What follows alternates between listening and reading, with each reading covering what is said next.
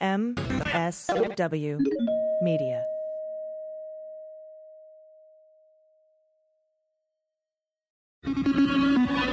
News with swearing. Daily beans, daily beans. Daily beans, daily beans. All right, so the first big story that broke Thursday is that the Justice Department has apparently rejected Andrew McCabe's bid to avoid charges, uh, and we thought that he was going to be indicted. But there's today, like today, I mean, we, we talked about this uh, August 26th, a couple weeks ago, when, when his lawyers met with um, Jeff Rosen, the DAG, the Deputy Attorney General, and Jesse Liu, and we thought, oh, he's going to be indicted. Uh, so anyway, there was news came come out came out of the DOJ today, which is interesting. So I kind of take it with a grain of salt. But there's something else going on here. Uh, even though the Washington Post has reported that Jesse Liu and the line prosecutors in D.C. recommended charges uh, against McCabe, even though two of the line prosecutors quit uh, in the middle of the investigation because they didn't like the way it was being handled. Spencer Hasu from Washington Post tweeted today that the federal grand jury investigating McCabe was suddenly called back to after months. Uh, like uh, they had like a months long hiatus and they were just suddenly called back. So maybe they balked on indicting McCabe, and the message seems to be unclear. Yeah, that's weird. So we haven't heard anything since this morning, but we will keep you posted on it. Um, and I've got a lot of good inside sources on this, and and you know I'll I'll I'll give you the latest that I can. Uh, and right now I don't have any off the record stuff that I know that I can't tell you. This is just where we're at. I did have some, but then that reporting came to light. Um, and then also today, Thursday, the House Judiciary voted and passed their committee impeachment rules that we've been talking about. Ooh, Watergate. Yeah, woo, woo. Bring it back. Yeah, and so now everyone, uh, I know you're mad about how long impeachment has taken. I'm mad about how long impeachment has taken, but it's time to stop being mad about it because now it's happening, um, and we can't go back in time. So we have to go forward. So yes, it sucks that we didn't start this earlier. I think personally think that right after Mueller testified or right after the Mueller report came out, we should have passed these rules and started impeachment hearings. They did, in my mind, start an impeachment inquiry after Mueller testified, and Nadler then immediately uh, petitioned the court for the grand jury materials invoking Article 1 impeachment um, uh, powers. But, you know, people were like, oh, no, uh, but this, uh, using the exact Watergate map of impeachment hearing rules and invoking, like bringing in the president and how he can respond to this, it's clear to me now that we are now in impeachment. And the House Judiciary Dems actually tweeted out, whether you call it an impeachment inquiry, whether you call it an impeachment investigation, legally they mean the same thing, and that's what we're doing. That's so exciting. So it is. It's very exciting Even though me. I know that I need to mitigate my hopes because it's probably not going to go where I want it to go. Who knows At where least right go. now. Yeah. But at least they're. At least I'll have the confidence that my representatives are doing what their job is. Yes. And keep in mind, impeachment was never going to get rid of him. Mm-hmm. So it's not like had they started impeachment earlier, we could have gotten rid of Trump sooner. That's not how it works. The Senate is probably not going to vote. They probably aren't even going to take up the trial at all. McConnell will- likely block it, as he said. He said that he would. Mm-hmm. Uh, all this means is that they're doing their constitutional duty and that we're going to have public hearings and we're going to be able to get the evidence we need. And it's going to be going into the 2020 election cycle. We are always going to have to vote him out. We, we had to, we still have to, no matter what. And we couldn't have impeached him before January of this year anyway, because the House Judiciary Committee was run by Republicans previous to January 2019. So I think it's going uh, I again, I wish they would have opened an official impeachment inquiry after Mueller testified, but they didn't, and now, but here we are, so we're going to go forward with it, and uh, that's that's that's how it's going. Nice. Uh, Natasha Bertrand, who's been reporting on the U.S. Air Force investigation into expenditures at Trump properties, specifically the Turnberry Resort in Glasgow. Uh, she, you know, she broke the story that they stayed there once, and everyone was like, "Holy shit!" And then she came out and said, "Oh, nope, they've stayed there a couple times that we know about now." And then the Air Force said, "We're going to look into it." Well, the Air Force is already done with their preliminary investigation into this, and they're pre- preliminarily the Air Force has lodged crews at Trump's Turnberry Resort 40 times since 2015. God damn. Um, now, that's a figure that's far higher than any previously known. Mm-hmm. And congressional Democrats are also trying to investigate this, but guess what? The, pro- the Pentagon hasn't provided any information. So mm-hmm. every investigation the Dems are doing, is, they're being stonewalled on. And this is just where we're at. So mm-hmm.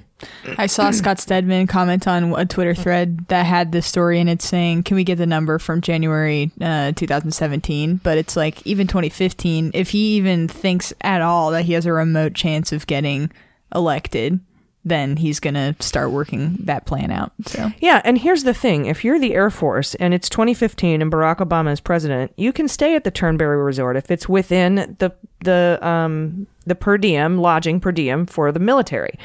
And then once Trump becomes president, you don't stay there mm-hmm. anymore because then you're violating the emoluments clause because you're personally enriching the president because he never divested himself from the Trump organization, which runs the you know all the Trump hotels. Mm-hmm. but also 38 times were in 2015 before Trump took over. Obviously, Yeah, that is not even real. um, but so, you know, that's what you're supposed to do. You know, people, oh, he did it under Obama. Obama doesn't own Turnberry. So I don't want to hear your weak ass argument about he did it in 2015. Uh, Trump, oh, and then, you know, they were saying in the article that, oh, well, you know, they were charging him $130 a night to stay at Turnberry, which is within the government. That's the government rate. But it doesn't matter. You can't give a dime to a president. You can't enrich a president with using the military's money. It's, it's, against the friggin' constitution and even if it did if it didn't qualify as an emolument which i think that it clearly does but it, even if it doesn't it is a bad look it looks really bad and the air force has conceded that they've said we're looking into it whether this is illegal or whether it violates any rules or policies of the air force they haven't even talked about emoluments and it might not be emoluments because emoluments mostly is from foreign uh, governments, and this is the U.S. military. Um, but you know, just to to enrich yourself off the government, off of the job of president, there's there's a that that's a bad look, and it's an impeachable offense. It is. So I shouldn't. I should keep. I should stop bringing up the emoluments clause when it comes to this because it's not a foreign. It's not a f- like when Saudi Arabia came and, and bought the entire Right. floor of the Trump DC Yeah. hotel. We have enough emoluments problems. Um, space should be considered foreign. It's weird that you get to claim airspace. Oh This is yeah, the Air 'cause- Force, yeah, isn't it? Air Force is, and and they work in outer space. Yeah. Totally foreign, There you go, aliens. but they are an American The uh, real institution. So I guess we can't file that under emoluments, but it's certainly a bad look. And again, it it it. You know these these ethical rules, the norms that we've been following forever, that just don't have any teeth. There's there's a problem with that. If there if there wasn't a problem with that, Congress wouldn't be investigating it. Mm-hmm. and they can't even get the stuff that they need that they need. Also, we learned Thursday that Epstein's shady secret charity called Gratitude America Gross. uh, operated through an account at Deutsche Bank. Mm, just like we guessed, beans come true. Didn't we say that like a couple weeks ago? We're like, yeah, I bet he runs everything out of Deutsche Bank. Yeah, gratitude, America. Yeah, Gratitude America. Gratitude for what? Ruining my whole conception of my adolescent life. exactly. So awful. Yeah, gratitude for the plane loads of underage girls. Yeah. Um, God.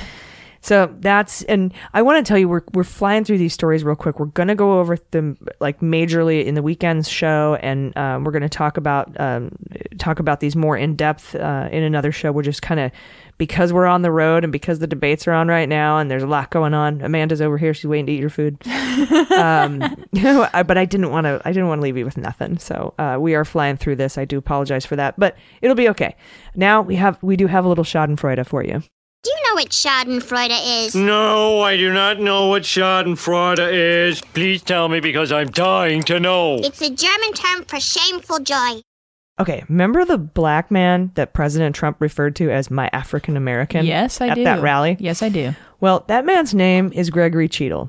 And after two years of frustration with Trump's racist bullshit, Cheadle has told PBS NewsHour he's leaving the Republican Party and he's going to run for a seat as an independent in 2020. Oh my god, that is badass. wow. Okay, so really, the way out of this blatant racism is more blatant racism, so people turn and run for the seats themselves. Yeah. This is a great message. The only way out is through. That's that's so crazy. we learned that in Finding Nemo, right? yeah. Mm-hmm. But then that fat guy, quote to quote Trump or whatever, he's just fine with it. He's Yeah. like, I'm not getting off my ass to run. I'm not, and that was not a fat joke. No, uh, but you know, I mean, Trump has said so many racist things since he called him his African American. That one didn't qualify. But Yeah. perhaps if Trump became, uh, you know, uh, like on a daily basis, fat shaming people, or uh, you know that, then maybe that one guy, Yeah. might change his mind and run as an independent for House Dem, for the house. Anyway, good job, Gregory Cheadle. I don't know. I, think he, I think he lives in Re- uh, Redding, California. Uh, I don't know if that's where he's running, um, but he's running in 2020 as an independent, and That's he cool. is tired of Trump's bullshit. Badass. That's really cool. All right, time to get social. Hashtag. And the obvious hashtag for Thursday night as we record this from our hotel room in Seattle is hashtag dem debate. And we finished watching most of it. It's still going on. Uh, and I think this is what the problem is. We have these two, two and a half hour debates. 10 people on the stage. The DNC needs to get their shit together. I tweeted out, this is funny. I tweeted out, I can't wait till the millennials take over the DNC and fix it, fix this shit. And somebody's like, fuck you, just because you're a millennial. And da-da." I'm like, I'm not a millennial. I leave me out of it. I'm Gen X. You guys fight it out. You know, you suck and you take it over and fix it. Isn't I'm, that the story of your life? Yeah. As a Gen Xer. Yeah. Just in between these two groups. They should call us Jan Xers because Marsha, Marsha, Marsha. We're the middle children Yeah. of of of society, and that's fine. I, we like it. Y'all hash it out, but um, it's the, the this de- this debate shit is the the the format, the times, the length, the number of people on stage. It's bullshit. And if we have more than ten people qualified for the fourth rounds of debates, they better split them up into mm-hmm. two groups because this ten people on stage is is it's not fair to the to the candidates. They can't get anything out. I agree. It also kind of makes it so we keep hearing the exact same things over and over and over again because Yeah. people have they've condensed their policy into a four sentence structure or so, and so there's only so many times someone's going to hear that and actually get anything from it. Whereas Yeah. if they have more time to talk, they can go into the nuances of it. Here, it's just like, okay, you said these exact same things in the first debate. We heard you talking. Yeah. Yeah, Yeah. you're totally right. Uh, I think so far, and we've missed the end of it here because we've been, you know, talking to you guys. But I think the clear winners to me are Buttigieg, Warren, and Harris. Uh, they were my favorites. Um, Castro was fucking feisty. He went after Biden. It was almost like the rest of the candidates paid him to go after Biden. Yeah. like, dude, we'll give you a hundred bucks. And speaking of paying, Yang uh, up front in his opening statement, Yang Andrew Yang offered ten people a thousand dollars a month for a year. Dude, that was dope. right? That I was, so dope. dude. This this it hits so many things. First of all, you're going to get a lot of news out of that. He's giving money away. Second of all, he's going to get to test his theory on Mm-hmm. universal basic income, which is a huge thing that a lot of people, a lot of especially young progressives, talk about. Uh, Mm-hmm. UBI. Uh, and I just thought that was hilarious. And, and it was funny because Buttigieg had to follow him, and he's like, "Oh, that's that's one way to do it in America." You know, he just goes on with his opening Yeah, statement. that is so smart though because what policy do they have? Does anybody else have that you can do a litmus test on basically? Yeah, And right? be like, give me your story for what you would do with this income. I'm going to give this income to you. And then I imagine they'll follow up and put it all over their social media what they got to do with that money and Yeah. what that would mean for them. Yeah, totally. And it, because his, you know, he's gonna keep politicking. Um, if he doesn't make it this time, there's always a next time. So Yeah. good on you. Um, That is probably inherently problematic in some ways though. I didn't like the way Biden was calling people a socialist. Yeah. Like, why would you do that? Right. How hard is it to say democratic socialist? They're different groups of thought. They really are. And it's doing a disservice to the concept of just universal health Yeah, in you- various spheres to keep saying just socialism, which is you- such like a packed word. You're help making socialism a bad word, and it's not a bad word. Right. Exactly. Um, i- i- that you're that's a Republican talking point. That's a Republican strategy, and it, it bums me out. Um, but but Castro went after Biden pretty hard. He's like, "You just said two minutes ago. You can't remember what you said two minutes ago. Yeah. You just said two minutes ago. Two two minutes ago." And he wouldn't like wouldn't let it lie. You I know. Um, there was a lot of contention, and then uh, Klobuchar was like. Guys, we have to stop fighting, and then and and but Kamala Harris came back. Who was it that was like, "This isn't productive"? I think that may have been Yang. Was it Yang? I th- was it was it? Klobuchar, wasn't Oh, it? it was? Yeah, I think it was Amy Oh Klobuchar. wow, I didn't have the, the gender right. But somebody was like, "Look, this isn't getting us anywhere." Uh, oh, but uh, Kamala said, "Oh no," Kamala was talking about healthcare when she's like, "None of this matters unless we get rid of Trump. Y'all are arguing. Nobody wants to hear this. It's giving the American people a headache." Everybody on this stage wants to give everybody access to health care and all the you know these weird republican talking points about are you going to take people's health care away from them are you going to take their choice away from them i want them to have a choice or biden who's the one who wants to retool the uh, affordable care act and kamala was just like none of this matters what matters is we all want health care for people and we have to beat trump so uh. Yeah. I liked that answer. Um, but yeah, I don't know. I just the whole I can't get past the whole format. It's stupid. Yeah. Yeah, I think it is too, especially in this stage of the game. But I know it's going to dwindle down sooner rather than later. And before we know it, it's going to be a normal number of candidates on there. Yeah, I think we'll see a little bit. I think Buttigieg will get a little bit of a, a kick out of the uh, like a little uptick in his numbers out of this. I think uh, Warren Harris. Um, I think Harris might go up a little bit. Warren has always been co- coming up a little bit. Biden is still gonna, I think, probably be on the lead, but he might lose a, maybe lose a tick. But I mean, those are the top. Yeah. Uh, Warren, Biden, and Harris are the top. Yeah, Or, excuse that- me, Warren, Biden, and Sanders are the top. Sanders did great. Sanders is consistent.